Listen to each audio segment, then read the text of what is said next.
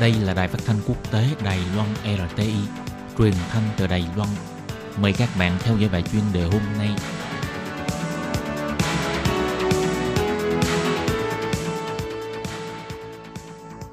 Minh Hà xin kính chào quý vị và các bạn. Hôm nay trong 5 phút chuyên đề, Minh Hà mời các bạn theo dõi bài viết Nói chuyện kể từ tháng 5, Cục Giáo dục thành phố Tân Bắc khởi động chuyến tàu đa văn hóa đi thăm vòng quanh các vùng sâu vùng xa của thành phố. Đài Loan là hòn đảo tập trung nhiều nhóm dân tộc cùng sinh sống với nhau trong kết cấu của tổ chức xã hội chủ yếu được chia làm 5 nhóm dân tộc lớn gồm có người dân tộc nguyên trú, người nhập cư từ các tỉnh của Trung Quốc, người khách gia, người hông lô và di dân mới. Những năm gần đây, nền văn hóa của di dân mới đã thu hút sự quan tâm và chú ý của mọi người. Bắt đầu từ thập niên 1990, nhiều người nước ngoài đã đến từ các nước khác nhau nhập cư vào Đài Loan, đem đến hòn đảo tiếng nói quê hương cùng với nền văn hóa và ẩm thực nơi quê mẹ. Cho nên, càng làm phong phú thêm nền văn hóa của Đài Loan.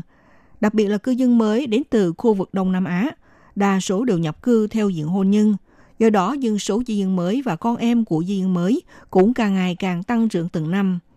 Nhìn từ lịch sử của Đài Loan, trước kia nhiều nhóm dân tộc đã qua lại trên mảnh đất này, trải qua một quãng thời gian giao lưu và hòa nhập, cho đến nay vẫn tồn tại một số ấn tượng thiên kiến đối với nhóm di dân mới bây giờ – mặc dù cư dân mới ngày nay đã mang đến Đài Loan một diện mạo đa văn hóa.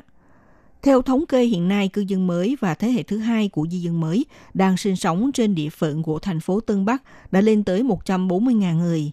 Để xúc tiến các em học sinh được tìm hiểu nền văn hóa của các nước, bắt đầu từ tháng năm này, Cục Giáo dục thành phố Tân Bắc đã chính thức triển khai hoạt động cử chiếc xe buýt thực hiện những tour vòng quanh các khu vực kết hợp với 9 trung tâm văn hóa giáo dục quốc tế để trực tiếp đến thẳng các miền núi và 27 trường học ở bến hải của thành phố Tân Bắc, tiến hành hoạt động giới thiệu từng chủ đề về văn hóa của các nước, giúp cho các em học sinh có cơ hội tiếp xúc và tìm hiểu nền văn hóa của các nước Đông Nam Á, Nam Á hoặc văn hóa của Nhật Bản và Vương quốc Eswatini – trong chuyến tàu văn hóa đi vòng quanh các khu vực sẽ gồm có những màn biểu diễn múa, hướng dẫn các em tham quan những vượt dụng văn hóa của các nước và bên cạnh cuộc triển lãm ẩm thực vân vân. Đồng thời cũng sẽ mời người dân cùng nhau đến tìm hiểu nền văn hóa của các nước. Người nào có tham gia hoạt động sẽ được tặng quà lưu niệm.